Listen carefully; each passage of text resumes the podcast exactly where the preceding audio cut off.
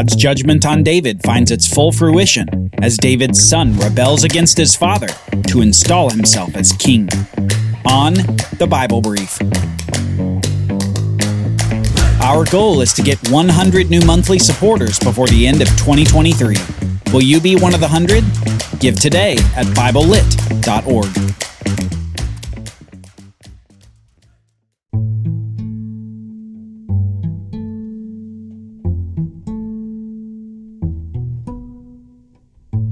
A judgment on David, delivered to him by Nathan the prophet, after David's great sins. Thus says the Lord, Behold, I will raise up evil against you out of your own house, and I will take your wives before your eyes and give them to your neighbor, and he shall lie with your wives in the sight of this son. For you did it secretly, but I will do this thing before all Israel and before the sun.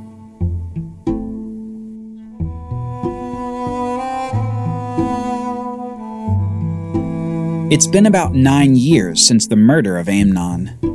Nine years since that fateful day when David lost not one son, but two. One to death and another to exile. Amnon had died for his violation of his half-sister Tamar, and Absalom had fled the country after his murder of Amnon. David had been bereaved of two sons, and despite their evil, he still felt great loss. His leading commander Joab had sensed David's sadness, especially the sadness from being distanced from his son Absalom. David still loved his son, despite his son's murder of Amnon, and Joab took it upon himself to make a reconciliation happen. So a few years ago, through some arguably deceptive means, Joab convinced David to allow Absalom to peaceably return to Jerusalem. It took two more years, but Absalom was finally summoned by his father the king, and the two made peace. Absalom bowed before his father the king, while David came to his son and kissed him. Absalom was finally free in Israel again, finally a member of the royal court again. He was free from the fear of the king's retribution, and finally free to begin his plan. A plan, no doubt, years in the making. First, he had to win the people. This task of his was aided especially by his appearance, something that the Lord doesn't look at, but that man has difficulty ignoring. We read, Now in all Israel there was no one so much to be praised for his handsome appearance as Absalom. From the sole of his foot to the crown of his head, there was no blemish in him. While the former king Saul had had a stature above Israel, David's son Absalom had good looks that exceeded all Israel. But good looks wouldn't do the job alone. He needed a reputation as well. After reconciling with his father, he began to form a reputational foundation to win the hearts of the people. He got himself a chariot and had fifty men join him as an entourage to express his prominence. And then he began his campaign. A subtle pull on the heart that incrementally began to pull the people toward him. We read in Second Samuel fifteen that Absalom used to rise early and stand beside the way of the gate. And when any man had a dispute to come before the king for judgment, Absalom would call to him and say, From what city are you? And when he said, Your servant is of such and such a tribe in Israel, Absalom would say to him, See, your claims are good and right, but there is no man designated by the king to hear you. Then Absalom would say, Oh, that I were a judge in the land! Then every man with a dispute or cause might come to me, and I would give him justice. And whenever a man came near to pay homage to him, he would put out his hand and take hold of him and kiss him. Thus Absalom did to all of Israel who came to the king for judgment. So Absalom stole the hearts of the men of Israel. Don't miss what Absalom is doing here. He's setting himself up at the city gate and intercepting people on their way to see the king. Now, part of the king's role in Israel was to arbitrate civil matters for people seeking justice, and Absalom was cutting in before David had a chance to hear the cases of the people. People were traveling from all over Israel, and the first face they saw in Jerusalem was a handsome son of the king with an imposing entourage who was only affirming the justice of their plea. Absalom was setting himself up as the ultimate judge over Israel, usurping an aspect of his father's office. After four years setting himself up at the city gate, he had stolen the hearts of the men of Israel. David was no longer the champion of the nation. Ever so incrementally, Absalom had replaced him. And at the end of four years, Absalom said to the king, "Please let me go and pay my vow, which I have vowed to the Lord in Hebron. For your servant vowed a vow while I lived in Aram, saying, 'If the Lord will indeed bring me back to Jerusalem, then I will offer worship to the Lord.'" The king said to him, "Go in peace." So Absalom arose and went to Hebron. But Absalom sent secret messengers throughout all the tribes of Israel, saying, "As soon as you hear the sound of the trumpet, then say, 'Absalom is king in Hebron.'" With Absalom went two hundred men from Jerusalem who were invited guests, and they went in their innocence and knew nothing. And the conspiracy grew strong, and the people with Absalom kept increasing.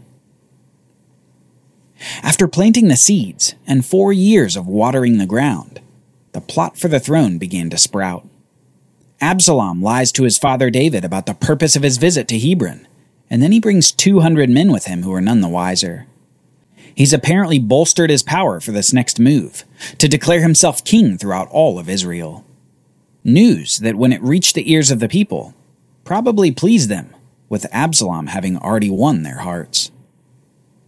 Soon news reaches King David about Absalom. Grave news indeed for the king. A messenger came to David saying, "The hearts of the men of Israel have gone after Absalom." Then David said to all his servants who were with him in Jerusalem, "Arise, and let us flee, or else there will be no escape for us from Absalom.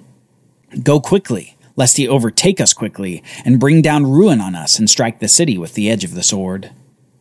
And the king's servants said to the king, "Behold, your servants are ready to do whatever my lord the king decides." So the king went out, and all his household after him. And the king left ten concubines to keep the house. And the king went out, and all the people after him. David was now leaving the city he'd conquered, the house he'd built, the tabernacle tent, and the throne promised to him by God himself.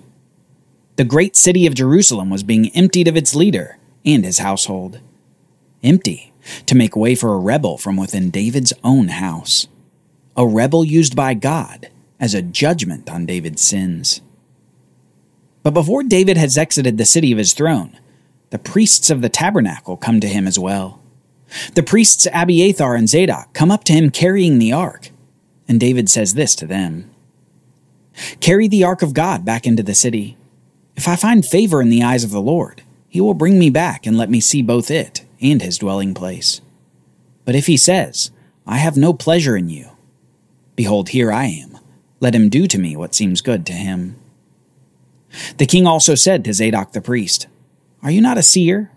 Go back to the city in peace with your two sons. See, I will wait at the fords of the wilderness until word comes from you to inform me."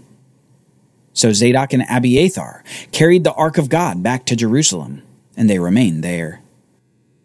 The ark had aided David's legitimacy as the God-established king over Israel, and the priests had brought it to David, perhaps desiring to have the ark accompany him away from the city.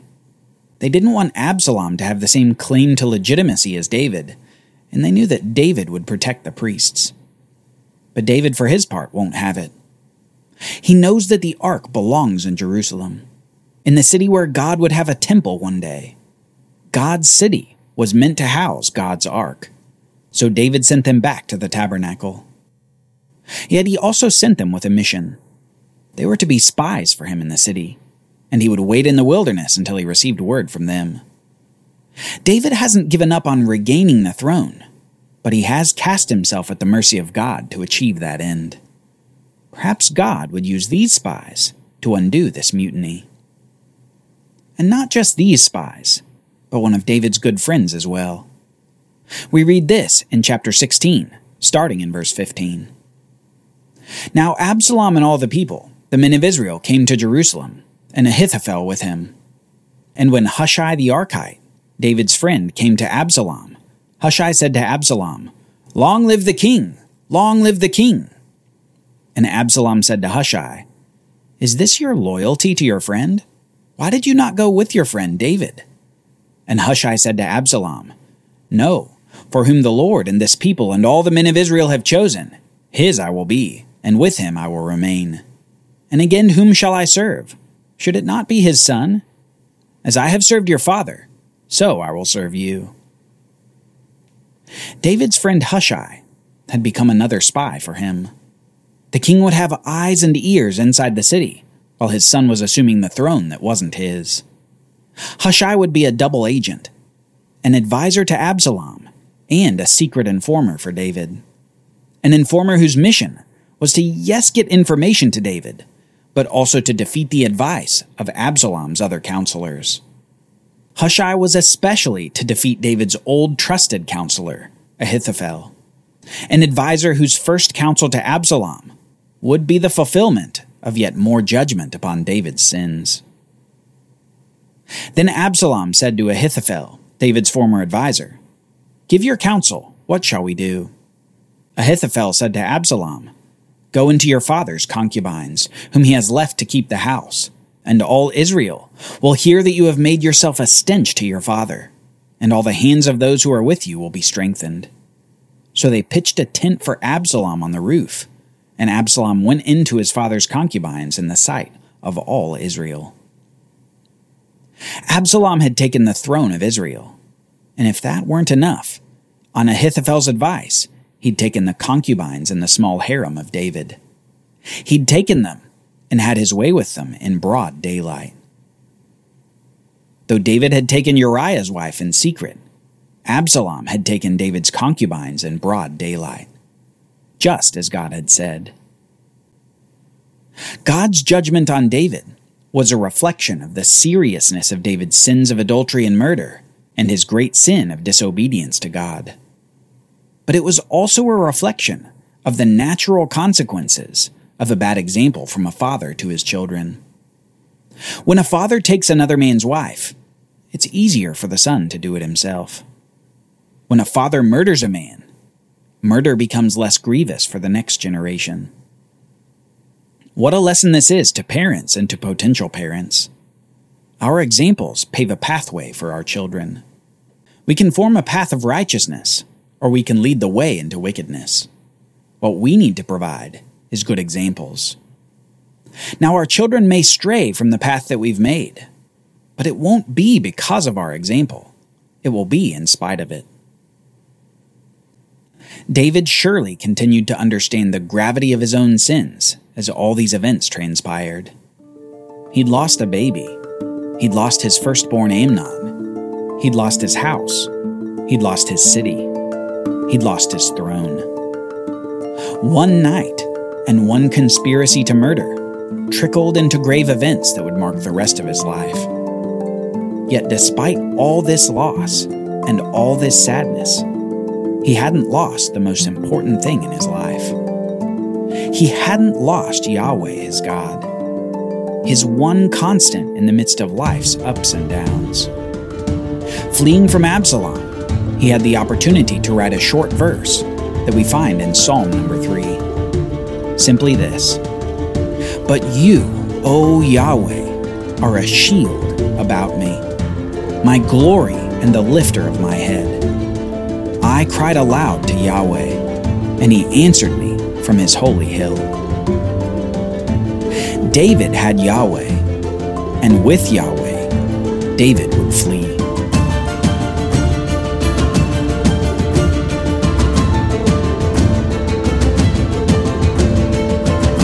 Join us next time as Absalom attempts to pursue the forces of David before finding himself hanging between heaven and earth.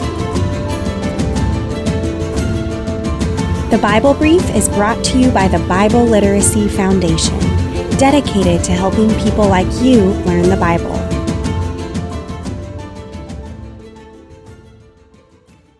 Copyright Bible Literacy Foundation twenty twenty-three.